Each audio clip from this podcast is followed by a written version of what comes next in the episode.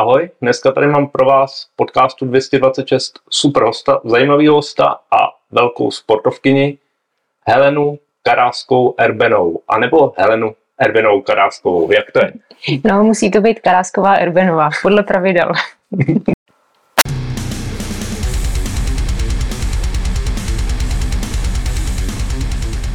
Helčo, budeme se bavit o tvém sportu, protože ty jsi ikona nejen Jablonecka, Začínal si běžeckým lyžováním, pak se přešla na terénní triatlon. Opovídej nám o tom, jak jsi se ke sportu vůbec dostala. No tak já myslím, že asi v naší rodině prostě ta šance jako nevěnovat se sportu asi moc nebyla, protože oba dva rodiče lyžovali, maminka má olympijskou medaili, vlastně první vůbec ženskou medaili pro český běžecký lyžování a tam ta cesta prostě jiná nebyla, i starší ségra lyžovala a i když já jsem teda na začátku jako kolem toho desátého roku života protestovala, že prostě lyžovat nebudu, že budu atletka, tak prostě pak se to nějak zlomilo. Myslím si, že to bylo nějaký mistrovství světa, dávali v televizi v běžeckém lyžování a tam se to prostě zlomilo, jako ty, ty lidi dělali prostě nádherný pohyb v té televizi a to jsem říkala, to prostě budu dělat a, a aniž bych jako jela jakýkoliv závody, tak jsem se prostě přihlásila na sportovní školu do Jablonce a tam jsem vlastně zůstala na té sportovní škole až do Gimplu a lyžovala jsem a pak jsem přešla úplně plynule eh, do vnitra sportu, kde jsem sportovala a lyžovala dalších, kolik to bylo, 11-12 let jako profesionální lyžařka. Tak to je dlouhá kariéra.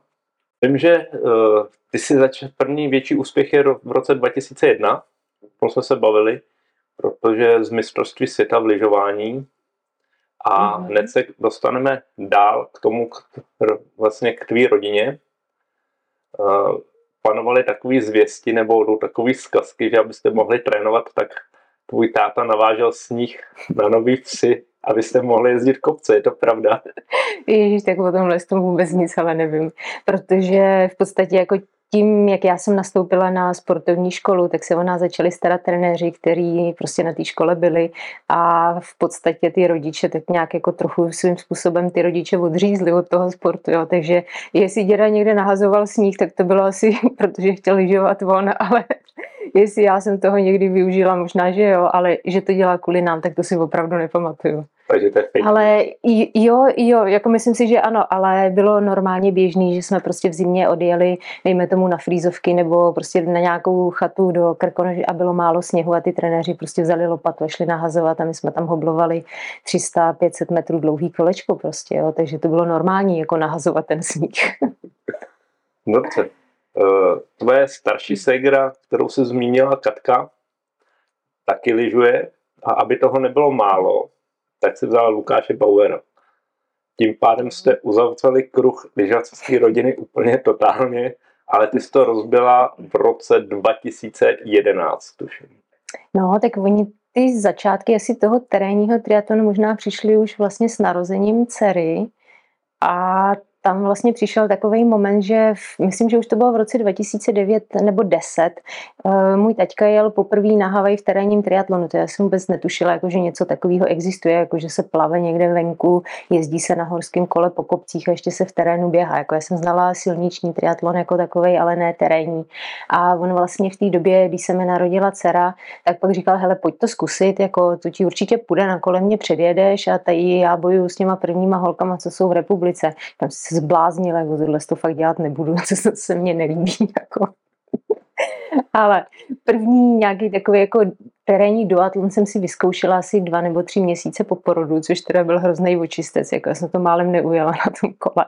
Běželo se mi fajn, ale holky loupkově mě tenkrát porazily jako v obě dvě a to poměrně dost výrazně, tak jsem si říkala, že to potom na jaře zkusím, až se na to trošku připravím a už to bylo trošku o něčem jiným. To je docela zajímavý, mm. protože ty vždycky si řekneš, ne, to dělat nebudu. Mm-hmm. Jako v deseti, že nebudeš dělat no, běžecký lyžování a pak si jela na dvě olympiády, no. kde si 2002 Salt Lake City a 2006 Turín, kde si pomáhala taky získat cený body v první desítce a přivezla si vlastně největší úspěchy z mistrovství světa. No, já nevím, no, ono je to asi vždycky takový, jako, že si člověk řekne, že to dělat nebude jako kategoricky, když prostě člověk dělá, teď když se vrátím k tomu lyžování, tak pro mě lyžování byl prostě úplně jako úžasný sport, jo, už v té době, jako, když jsem prostě od těch dorostenek a přes juniorky ženy, jako to byl prostě krásný, čistý sport, jako ladný pohyby. Uh, mám strašně ráda jakoby ten pocit, když to člověku krásně jede na tom sněhu a ví, že mu to odjíždí. A teď na mě najednou děda přišel s nějakým triatlonem, jako jo si budu máchat ve vodě. Prostě já jsem neuměla plavat. Mě sice naši hodili, když jsem byla malá jako do plavecké školy, ale mě to tam fakt nebavilo. Jako jo. Tam prostě jsme plavali bez brejlí a tekla mi voda do očí, pálilo to. Ne, prostě plavání, to, to jsem nechtěla dělat a teď najednou jako děda po mně chtěl, abych v tom závodila. Jo. Takže jsem si to musela nechat v té hlavě uležet a, a prostě pak jsem si říkala, no tak, tak dobře, no tak já to zkusím, stejně se většinou plave v neoprénu, tak ten mě pomůže, tak uvidíme. No. Takže můj první vlastně terénní triatlon byl v Děčíně a hrozně ráda na to vzpomínám, protože to bylo naprosto úžasný, plavalo se po proudu a proti proudu se zpátky běhalo a takhle se tam udělala asi tři nebo čtyři kolečka, takže to prostě jako byl úplně skvělý začátek, jak, jak si zazávodit v terénním triatlonu. Takže to byl vlastně takový začátek swim biker nebo swimrunu, ne? No, jo, jo, ano, ano, dalo by se to tak říct. Jo. V roce 2010 si jela první Havaj? Až 11. Až 11 a zároveň si z nich hnedka přivezla mhm. bronzovou medaili. Jaký to byly pocity, jaký to vůbec, jak si na to vzpomínáš, na tu Havaj?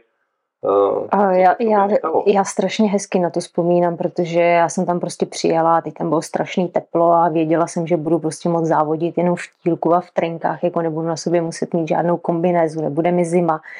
Ale v podstatě z té trati já si nepamatuju skoro vůbec nic, až posledních asi 1500 metrů, kdy se zbíhalo vlastně před pláží dolů. A někdo mi tam říkal, že vypadám strašně dobře. A říkám si, proč mi říká, jako, že vypadám strašně dobře, když já tady běžím, jako vůbec jsem nevěděla, kolikátá jsem. Přiběhnu na tu pláž a viděla jsem jednu holku, druhou holku a říkám, tak já je musím doběhnout. Jako.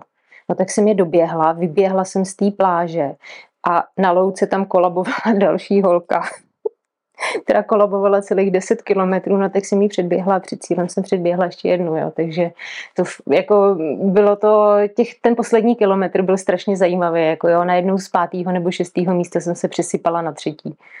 No to bylo super, ne? No, to je jako, byl to fakt jako úžasný pocit. A měla jsem takový jakoby i zadosti učinění, že jsem si říkala, že v tom lyžování, ano, byli jsme čtvrtý ve štafetě, což bylo jako hezký, ale tenkrát jsme to, myslím, s Kamčou Rajdlovou obrečeli na stadionu, že prostě to byla brambora a že, že to tam jako necinklo. I když samozřejmě bylo to taky ovlivněný teď, když už odbočuju jako zase k tomu lyžování i tím, že tam byl dopingový skandál a vlastně nepustili dvě štafety na start. Myslím, že to tenkrát byly Rusky a Bělorusky nebo Ukrajina nebo něco takového.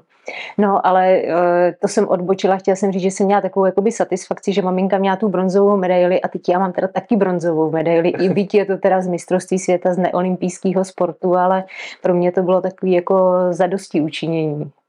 Takže vlastně v roce 2019 si maminku přetčila. No, protože vlastně se mi podařilo zase po nějakých sedmi nebo kolika to bylo osmi letech eh, získat tu medaili ještě jednou na té prestižní Havaji. Což mě teda teď v ty poslední roky strašně jako mrzí, že už se to mistrovství světa na té Havaji nejezdí, že se to přesunulo do té Itálie, byť v té Itálii je to samozřejmě taky hezký, jako jo, ale prostě není to ta Havaj v roce 2019 si tím druhým, třetím místem zajistila vstupenku do síně slávy, je to tak? Je to tak, no. To, to mě tenkrát hrozně překvapilo, já vůbec nevím, jestli se ta cena ještě uděluje, ale vím, že v té síně slávy jsou mm, hodně hezký jména. uh, celý ten seriál vlastně x se trochu rozrost, no, nabralo to podobných obrátek jako Iron Man, Eh, hodně závodů se jezdí teďka i tady po Evropě. Letos se jede mistrovství světa v Namuru v Belgii. Neláká tě to? Uh, zrovna dneska jsem řešila uh, registraci do Belgie, ale není to mistrovství světa, je to mistrovství Evropy. Jo, mistrovství Evropy. Tak. Protože mistrovství světa je ještě tehle a možná příští rok v Itálii v tom Molvenu. Zase v Molvenu. Uh-huh. Mm-hmm. Já úplně přesně nevím, jako tu jejich strategii, tam snad byly nějaký tlaky, že by se to mělo přesouvat i do Ázie, pak, že by to mohlo být v Řecku jako nějaký návrat jako k olympijským symbolům nebo něco takového, jako ale a že se to zase možná někdy vrátí zpátky na Havaj, ale to těžko říct, jak to vlastně teďka bude, protože já, když jsem začínala, tak po Evropě byly, bylo pět nebo šest závodů Xtery. A pak jsme se vlastně dopracovali k tomu, že mm, si myslím, že ten jeden rok jsem startovala na 16 Xterách, který se všechny započítávaly do toho seriálu, takže bylo prostě potřeba je Španělsko, Portugalsko, Řecko, tak je Itálie. V Itálii jsou, myslím, dokonce teď už dva nebo tři závody. Myslím si, že jsou dva. Mm, já myslím, že tam ještě nějaký dlouhý, ale ten se nepočítá do, do té evropské série. No a, a vlastně vytvořili si od letoška nějaký takový jakoby seriál mistrovství světa nebo světového poháru, ale nevím, já se s tím úplně jakoby nestotožňuju. Těch závodů je vlastně jenom pět, jeden je v Ázii, jeden je v Americe a tři jsou, myslím, v Evropě. Mm-hmm. A v podstatě, aby se člověk do toho mohl započítat, tak musí jet i do té Ázie, i do té Ameriky. Což je jako pro normálního člověka, který teda už chodí do práce, nemožný. Jako. Je to finančně náročné. No, je to ano. si v podstatě podobný model, co je na Ironmanu.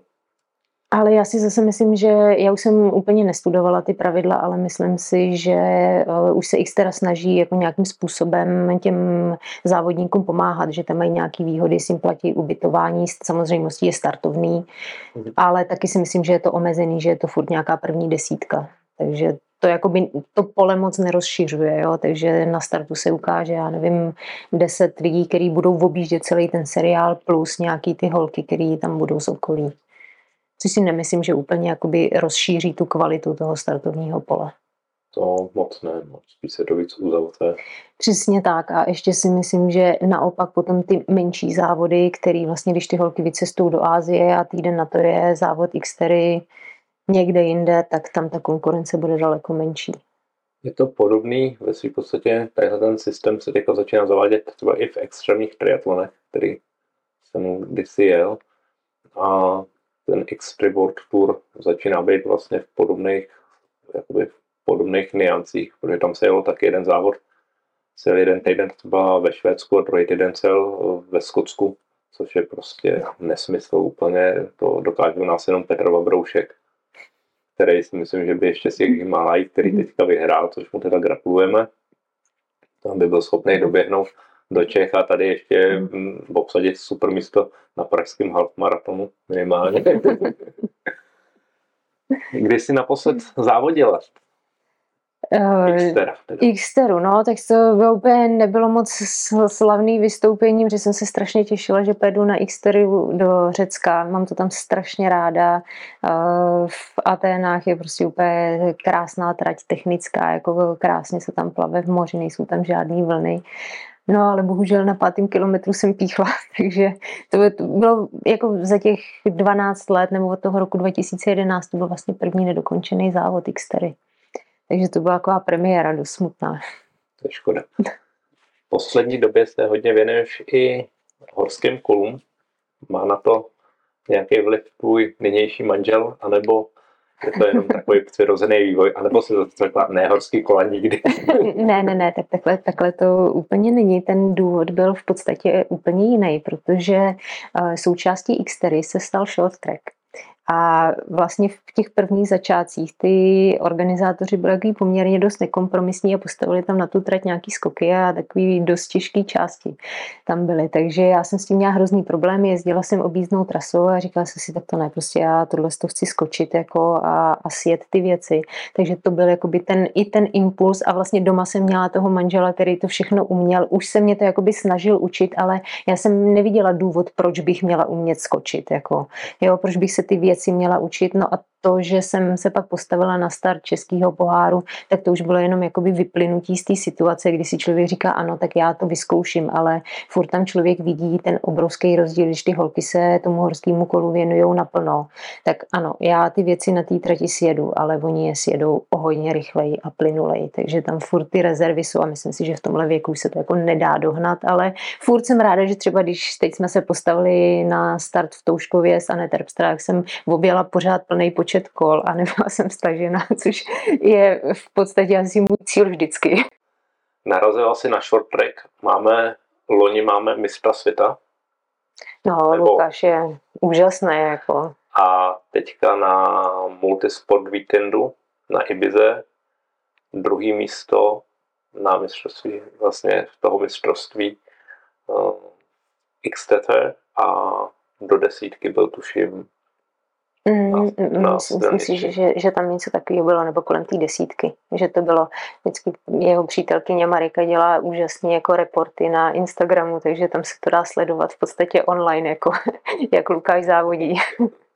To se dá, co, co tomu říkáš, Luka, takový člověk, nebo takový závodák nám chyběl v podstatě, protože v té mužské kategorii naposled uh, na Havaji v, terénním triatlonu si myslím byl Michal Piloušek, mm. který to jsem trošičku dotáhl. A jinak... No, tak oni se tam potom objevili ty kluci, že jo, Honza Kubíček jednu dobu nezávodil špatně, ten tam měl, myslím, nějaký devátý, desátý místo. Určitě jednu dobu vypadal hrozně slibně Karel Dušek. Ten tam má, myslím, taky místo do desítky, ale to tak nějak jako vyšumělo a ten Lukáš se tady prostě objevil jako a vypracoval se hodně dobře. Já si pamatuju, když poprvé startoval v Prachaticích na Xteře a tam to pro něj teda nedopadlo vůbec dobře, tam si myslím přivodil nějaký zlomeniny v tom, v tom jednom sjezdu, ale prostě vrátil se a jezdí tak, jak jezdí, takže je to fakt úžasný, jak dokáže kombinovat tu Xteru s tím dlouhým triatlonem je to, je to opravdu obdivuhodný. No. Co říkáš Petrovi, protože Petr mě baví těma svýma reportama a vlastně jakoby celkovým přístupem. Petr není takový úplně ortodoxní jako atlet, bych řekl. Uh, má to trošku jinak posazení. No, tak já si myslím, že on umí asi velice dobře pracovat se sociálníma sítěma, ale zase svým způsobem je takový hrozný showman, jako mi přijde, jo. Takže on si umí ty závody asi užít a i když ví, že na tom horském kole není úplně jako nejlepší, tak ví, že velice dobře plave a že je výborný běžec. Takže tam si myslím, že z toho hodně těží. A právě Petrovi se podařilo v Řecku vyhrát, takže to bylo úplně skvělý narazili jsme na horský kolo XTC. Letošní novinkou je v cestu vlastně Jardy Kulhavýho do Xtery. Uh, trošku se vítřila voda v prosinci, když se to, když se to provalilo nebo když se to oznámilo, tak uh, byly tomu i nějaké neschody. Co si co si o tom myslíš? Myslím si, že Jarda je vynikající biker, mimo mm-hmm. je to olympijský vítěz, takže samozřejmě biker je superový ale neviděl jsem ho závodit. Ty jsi ho viděl závodit? Ne, ne, ne, závodit jsem ho neviděla, ale já jsem vlastně zaznamenala už, jak on bydlí na, na Moravě, myslím, nebo tam někde, jakoby tady v té části, tak tam se jezdí Valachymen a že on už ho několikrát jako zkoušel. Jo, takže nějaký zkušenosti jakoby s tím terénním triatlonem má a jako za mě je to strašně pozitivní. Já si myslím, že to může přivízt k triatlonu strašné množství lidí. Jo, a nemyslím si, že by to dělal špatně. Takhle, nebo hm, chtěla jsem říct, že si myslím, že v tom nemusí být úplně špatný. Že ten potenciál tam určitě má, jenom jak s tím prostě bude pracovat. Tak každý dobrý vzor si myslím, že je dobrý pro ten sport, protože uh, jenom vzory přinesou do, do jakýhokoliv mm. sportu, nejen do triatlonu, ale jenom vzory přinesou do toho sportu uh, nový lidi, nové duše a ten zájem. Tak. Tak ono taky um, vlastně Jarda hlásil, že chtěl zkusit spíš silniční triatlon, ale pak si to v podstatě rozmyslel, že asi jednodušší bude ta Xterra, což svým způsobem určitě pro něj jako jednodušší bude. To prostředí je tam furt ještě takový příjemnější a není to tak nabitý uh, jako ten silniční triatlon. Když si vezmu, že vlastně teď uh, se jel ten multisportovní festival na Ibize, sledovali jsme PTO v přímém přenosu a musím teda říct, že to, co tam předvedla první žena v cíli, tak to bylo jako něco neuvěřitelného. Běžet pátý běžecký čas mezi chlapama, to je jako To, to je masakr. Je. A ještě k tomu ve 40. Byl Štěpán Chrustovský. Hodně jsme se bavili o cíle vědomosti a o píli a chtít pracovat, což um, by dneska už toho tolik není. Nebo nepracuje se tolik, jako se kdysi pracovalo. Kolik hodin ty si trénovala týdně? Kolik trénuješ hmm. teďka? No, já... Je to je, je strašně těžká otázka, protože já si myslím, že pro každého je to trošku jinak. Já jsem to nějak úplně, samozřejmě tréninkový denník jsem si vedla od dorosteneckého věku, pak jsem teda o všechny ty denníky přišla, když jsem je někomu půjčila, což mě teďka strašně mrzí, zůstaly mi asi dva nebo tři ale um, co se týče toho triatlonu, tak je jasný, že v tom triatlonu se prostě musí na tom tréninku strávit víc času, než třeba v tom běžeckém lyžování, když tam samozřejmě ty aktivity jsou, tak jakoby není to jenom to lyžování, kolečkový lyže, běhání jako posilovna, jo, ale přece jenom ten triatlonista udělá jednu věc a musí jít ještě dělat druhou a ona ho čeká ještě třetí, jako jo, na všech třech musí pracovat, do toho ta posilovna, regenerace, všechno, jako jo. A já jsem se setkala vlastně s tím eh, tenkrát jezdila Renata Bucher a ta prostě říkala, že trénuje 27, 33 hodin jako za týden. Jako. A já zase koukla do svého deníku a říkám, tak já když mám hodně jako a já najíždím nějaký ten objem na začátku, tak se dostanu třeba na těch 21 hodin, ale v průměru. V průměru jsem trénovala tak 13 až 18 hodin za týden když jsem se tomu věnovala full gas. Teď vlastně mám nějaký takový poloviční pracovní úvazek, který mi teda ubírá poměrně dost sil, protože se věnuju masážím a pak už je to na tom tréninku jako stoprocentně znát, ale furt tam jako si myslím, že těch 13 hodin za ten týden je toho tréninku. Protože v podstatě e, jsme s manželem, nebo manžel, to byla víceméně manželová aktivita, založit si vlastně oddíl cyklistický, takže ten trénink tak nějak jakoby směřuje tady tím směrem a ty další aktivity k tomu triatlonu si tam musím přidat jakoby navíc. No. Nahrála jsi mi krásně na tu další otázku, protože vím, že jste aktivní nejen v zimě, co se týče spojení celé vaší rodiny, to znamená tvojí sestry, tebe, tvýho švagra Lukáše Bauera, ale i s Láďou jste aktivní zase přes léto, to znamená, máte Czech Multisport Coaching Team, kde se věnujete mladým, Mm. A v zimě máte běžkuj?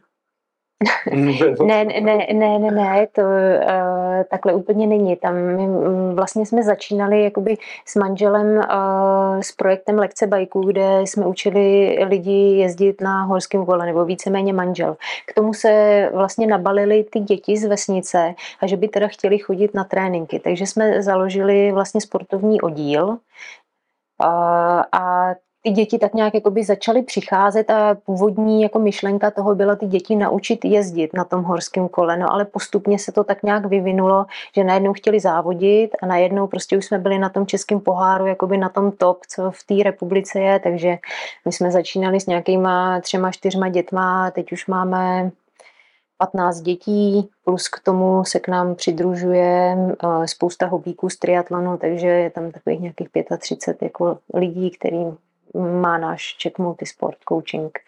A vlastně ten multisport je jakoby v názvu, jo, protože se snažíme spojit úplně všechno dohromady. Jo. My nejsme vyloženi jenom cyklisti, samozřejmě zaměřuje se to na tu cyklistiku, ale uh, ty naše děti prostě musí chodit běhat na podzim, jo, chodíme do posilovny a v zimě prostě se snažíme naučit jezdit na lyžích.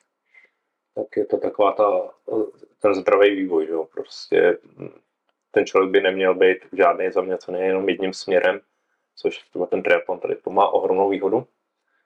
No, ale já ti musím říct, že jsem se i v triatlonu dostala do takového strašného stereotypu, jako plavání koloběh, plavání koloběh, až mě to jednu dobu tak neuvěřitelně rozčilovalo, že jsem si z toho musela na chvíli úplně vystoupit a odpočinout si z toho, jo, že jsem prostě vytáhla kolečkový lyže a, a brusle a musela si mít dělat něco jiného. No, mluvila si plavání koloběh. Eh, samozřejmě předpokládám, že si měla i posilovnu, protože ta je asi neodmyslitelně už dneska patří mm-hmm. asi ke každému sportu. V roce 2019 po Havaji tě pak čekali nějaký dobrodružný výzvy, vy? No, vodě ty dobrodružné výzvy se myslím tak nějak začaly objevovat už od roku 2015, kdy já jsem vlastně byla oslovená um, klukem ze Švédska, jestli s nima nechci jezdit na etapový adventure závody do Číny a že to bude hrozná zábava. No tak když to bude zábava, tak jsem na to kejvla. A jeli jsme, ale musím říct, že jako potom to tři nebo čtyři roky, nebo jak dlouho jsem to provozovala, že to tady jako místama bylo hodně velký peklo.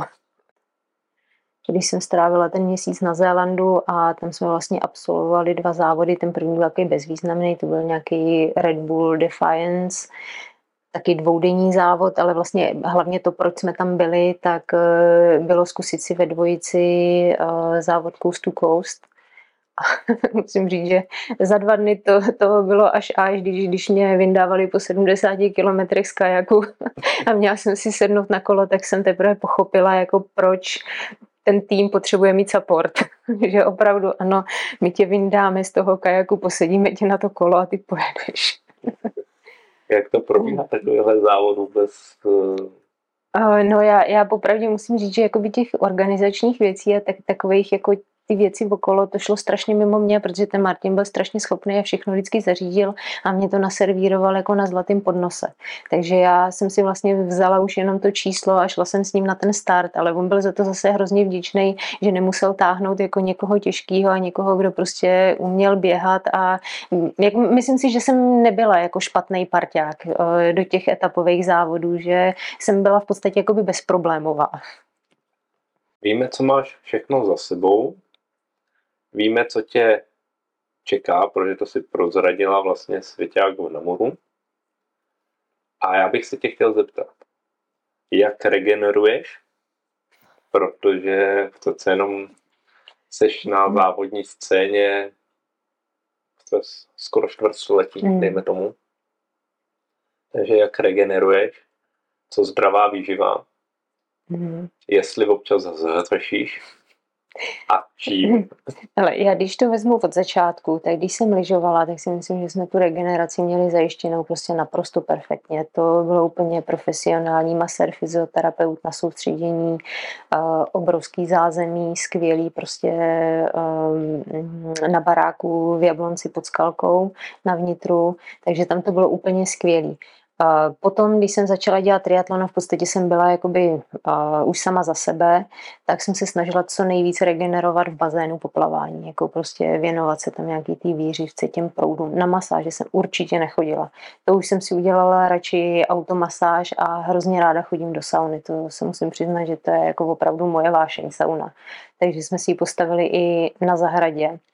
Ale teď vlastně, co chodím do práce, tak na tu regeneraci v podstatě jako zbývá strašně málo času, takže uh, jsem si pořídila domů nejrůznější masážní přístroje a, a prostě podložky, jako, jo, aby prostě člověk aspoň něco měl, ale vím, že kolikrát jsem tak vyřízená, že nejsem schopná to ani zapnout a prostě usnu na gauči. Mm-hmm. Jo, regenerace stoprocentně jako to pokulhává. Ono samozřejmě i s tím věkem si už člověk nemůže dovolit trénovat to, co jako mohl trénovat, když byl mladý. Co zprava? No, tak tam je to takový asi jako trošku na houpačce. Já jsem byla uh, během lyžování asi 6 nebo 7 let vegetarián, takže tam si myslím, že mě to jako poznamenalo v tom blbým slova smyslu. To musím říct, že opravdu tenkrát nebyl jako dobrý nápad, protože jsem to neměla vůbec podchycený. No, potom mi nějak jako došlo, že to bylo špatně, takže jsem mohla jíst maso i ke snídani. Jo, strašně mi to chybělo, no a pak jsem se snažila prostě mm, neřídit se jako nějakou dietou nebo nějakým omezením, spíš jako eh, všechno brát tak nějak eh, selským rozumem jako a jíst to, co mi chutná, ale nejíst toho moc. Jo, přece jenom člověk si nějak tu váhu musí jako pohlídat, i když samozřejmě ten výdej v tom triatlonu a ve všem je eh, poměrně dost velký, takže jako samozřejmě člověk se jako najíst může, jo, ale Nejsem nějaký jako stravovací expert, to určitě ne. Ale je pravda, že miluju saláty. Masu jako nemusím jíst přílohy, nemám ráda knedlíky jako už normálně od přírody, takže Eh, no určitě nejsem stravovací expert, jako tady v tomhle tom asi jsou určitě velké rezervy. A čím ho cošíš? No, čím řeším? Já myslím, že se to tak jako docela, docela dost mění. Jo. Já třeba nejsem úplně čokoládová, takže čokoládu určitě ne, ale když někam vyjedeme do Itálie nebo tady do těch zemí, tak já miluji zmrzlinu. Mm-hmm. Takže asi, asi bych řekla, že zmrzlinou. A víno nebo pivo? No vzhledem k tomu, že poslední dobou um, mám velké bolesti hlavy, takže jsem musela to víno omezit, ale jinak jsem teda, jako víno musím říct, že mám ráda, ale z tohohle důvodu jsem to musela hodně omezit. Červený nebo bílý? Určitě bílý. Určitě bílý. A pivo teda v žádném případě. Pivo vůbec? Ne, pivo vůbec. A co vládě? Uh, taky víno, naštěstí. tak je z Moravy, takže... Leda, co vysvětluje. Když jsi šla svůj první dětinský triatlon terénní, který vlastně by se dal podobno, podobnit swimrunu. Co ty a swimruny? No tak to byla zase další aktivita eh, Martina Flinty ze Švédska, který mě vlastně naverboval na ty adventure závody a že mm, přišel s tím, že to je prostě obrovsky se rozrůstající sport jo, ve Švédsku a vlastně vznikla tam světová série uh, Otilo, která měla nějakých pět nebo šest závodů po celé Evropě s tím, že vlastně každý závod v sobě zahrnoval běžecký maraton, většinou horský maraton a k tomu od 5 do 10 kilometrů plavání a jako třešnička na dortu mistrovství světa s 65 kilometrama běhu a desítkou plavání po těch jejich útesech a skalách a a prostě tadyhle s tím. No a vlastně oni v tom roce, kdy my jsme do toho vstoupili, tak vyjeli se zlatým číslem a obrovskou cenovou prémií pro no, vlastně ty, kteří eh, dokážou vyhrát všechny ty závody, včetně mistrovství světa v té jedné mm-hmm. sezóně. A nám se to vlastně tenkrát povedlo. Nám se povedlo potom ještě v té další sezóně vyhrát, myslím, jeden nebo dva závody a pak, pak už se to nepovedlo. No, pak už se na nás teda hodně připravili. Vím, že, vím, že tam byly takový žachry, že, protože samozřejmě se závodilo ve třech kategoriích. Tam ve svém ranu jsou jenom tři kategorie, tam nejsou věkové kategorie, je tam jenom mix, ženy a muži. A takže si to tam tak nějak jako postrkali v těch, mezi těma ženskýma chlapama, no a prostě vytvořili tam nějaký pár, no a ten nás teda tam porazil na, hravu, na hlavu. Ono teda taky vyhrát jako, já nevím, osm závodů za sebou už je takový jako trošku psycho. Proč neskusíš krušnomena?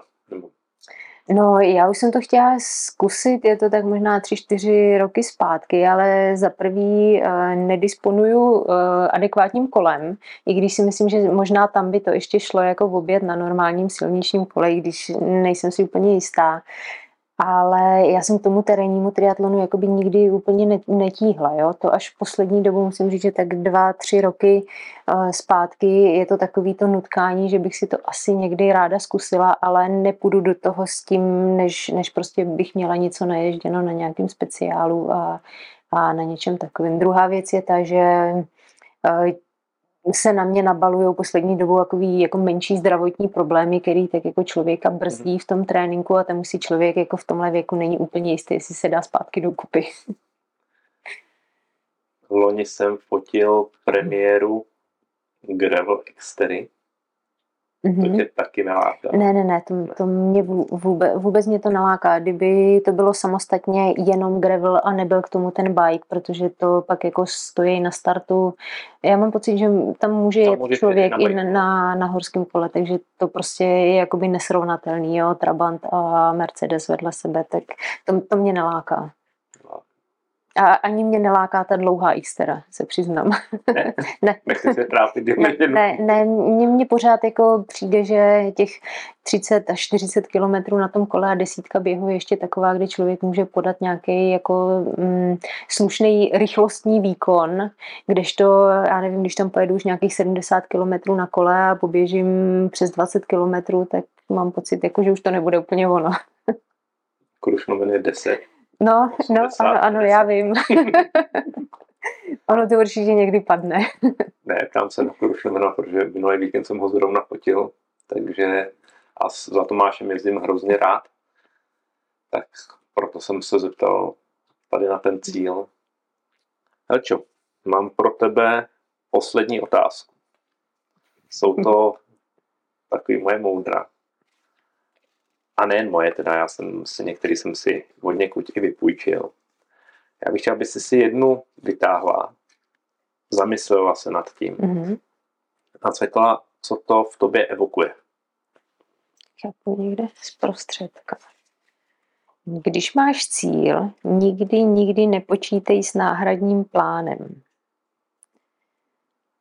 No, tak um, já si myslím, že když má člověk cíl, tak tohle ve mně právě evokuje strašně tu přípravu uh, u svým ranou na to mistrovství světa, kde já jsem prostě vlastně tu sezónu, to bylo poprvé, kdy já jsem uběhla horský maraton a teď jsem měla běžet 65 kilometrů.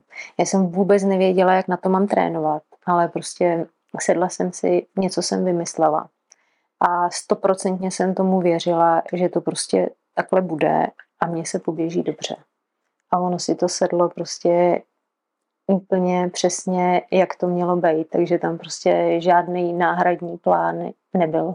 Tam všechno fungovalo, ale nemůžu říct, že by to takhle fungovalo úplně vždycky. Že člověk prostě něco vymyslí a musí to tak být. Mm-hmm. Ale fakt to ve mně evokuje jako tu přípravu na ten swimrun, kdy tam to fakt nemělo chybu. Jako. Jinak tohle jsou slova Arnolda Schwarzeneggera. no, super. takže, takže abys věděl, komu si odpovídal vlastně. tak jo, já ti moc děkuju za návštěvu tady. Jestli vám se to líbilo, tak tady dole bude zase někde tlačítko odebírat. Díl bude vysílán pravidelně ve středu, každou středu na YouTube kanálu. Já děkuju Helče za milou návštěvu. Já taky děkuju. Vy se mějte fajn, ahoj. A nezapomeňte ve středu naladit náš YouTube kanál. Tak jo, ahoj, čau čau.